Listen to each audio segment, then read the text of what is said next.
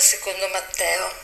Quando Gesù e i discepoli furono giunti a Cafarnao, quelli che riscuotevano la tassa per il Tempio si avvicinarono a Pietro e gli dissero, Il vostro maestro non paga la tassa?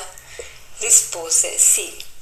Mentre entrava in casa, Gesù lo prevenne dicendo, Che cosa ti pare, Simone? I re della terra da chi riscuotono le tasse e i tributi? Dai propri figli o dagli estranei? Rispose dagli estranei.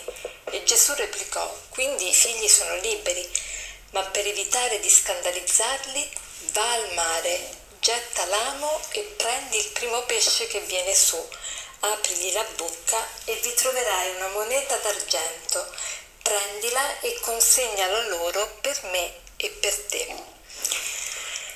Oggi Gesù ci parla delle tasse.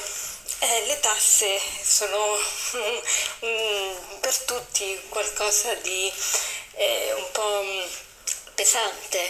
Eh, tanta gente non vorrebbe pagare le tasse e tanta gente eh, fa l'evasione, l'evasione fiscale.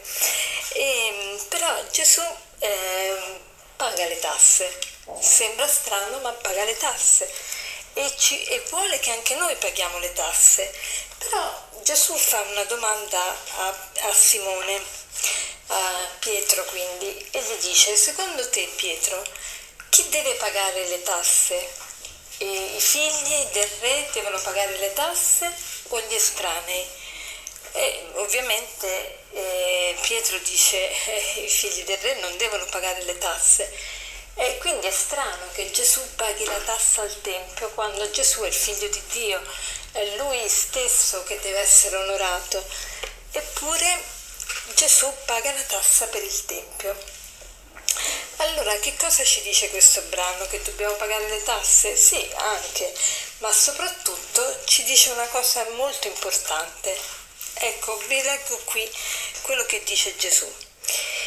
E ehm, dopo che ha detto a Pietro eh, che i, i, i, figli sono liberi, quindi non devono pagare le, le tasse, dice, aggiunge, ma per evitare di scandalizzarli, va al mare, getta l'amo e prendi il primo pesce che viene su, aprigli la bocca e vi troverai una moneta d'argento. Prendila e consegnala loro per me e per te. Ecco, Gesù di per sé non era tenuto a pagare le tasse, però eh, le paga lo stesso perché per evitare di scandalizzare. Ecco, oggi mi vorrei fermare su questo concetto dello scandalo. Tutti noi dobbiamo evitare assolutamente di scandalizzare perché il peccato di scandalo è un peccato molto grave perché che cos'è lo scandalo? Scandalo viene dal greco scandalon, che vuol dire inciampo, eh, vuol dire ostacolo. E lo scandalo è l'atteggiamento, ci dice il Catechismo della Chiesa Cattolica, definisce così lo scandalo. Lo scandalo è l'atteggiamento o il comportamento che induce altri a compiere il male chi scandalizza si fa tentatore del suo prossimo, attenta alla virtù e alla rettitudine per trascinare il proprio fratello alla morte spirituale.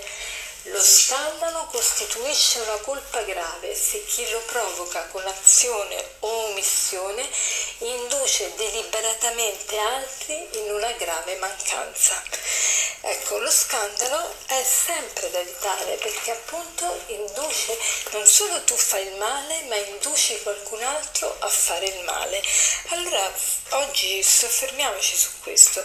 Può essere magari il mio comportamento, il mio atteggiamento di scandalo a qualcuno e non importa se in realtà quello che facciamo di per sé magari non è nemmeno qualcosa di peccaminoso, se tuttavia induce qualche persona debole a comportarsi male, ecco che devo evitare quel comportamento che di per sé mi sarebbe lecito. Esempio, se io, eh, cioè San Paolo fa un esempio molto, molto corrente ai suoi tempi, c'erano eh, ai tempi di San Paolo delle carni che venivano consacrate agli idoli e ovviamente un cristiano che non crede agli idoli poteva benissimo mangiare quelle carni anche che erano consacrate agli idoli perché gli idoli non, esiste, non esistono, ma se questa cosa scandalizza i piccoli, cioè persone deboli, persone che ancora dubitano, no? De, non sono forti nella fede, ovviamente queste persone se mangiassero queste carni consacrate agli idoli potrebbero magari cadere anche nell'idolatria. Allora io per evitare che altri compiano questo errore evito di mangiare queste carni consacrate agli idoli che di per sé mi sarebbero lecite. Cioè in, in realtà eh, ci sono dei comportamenti che in sé per sé non sono sbagliati, ma potrebbero indurre chi è debole a un errore, a fare dei peccati, allora devo evitare anche se di per sé mi sarebbero lecite. Allora facciamoci un po' un esame di coscienza al riguardo e cerchiamo di non scandalizzare, ma anzi di dare sempre testimonianza. E per concludere vorrei cercare, vorrei citarvi questo aforisma. Lo scandalo, lo, la cosa scandalosa dello scandalo è che ci si abitua allo scandalo Buona giornata.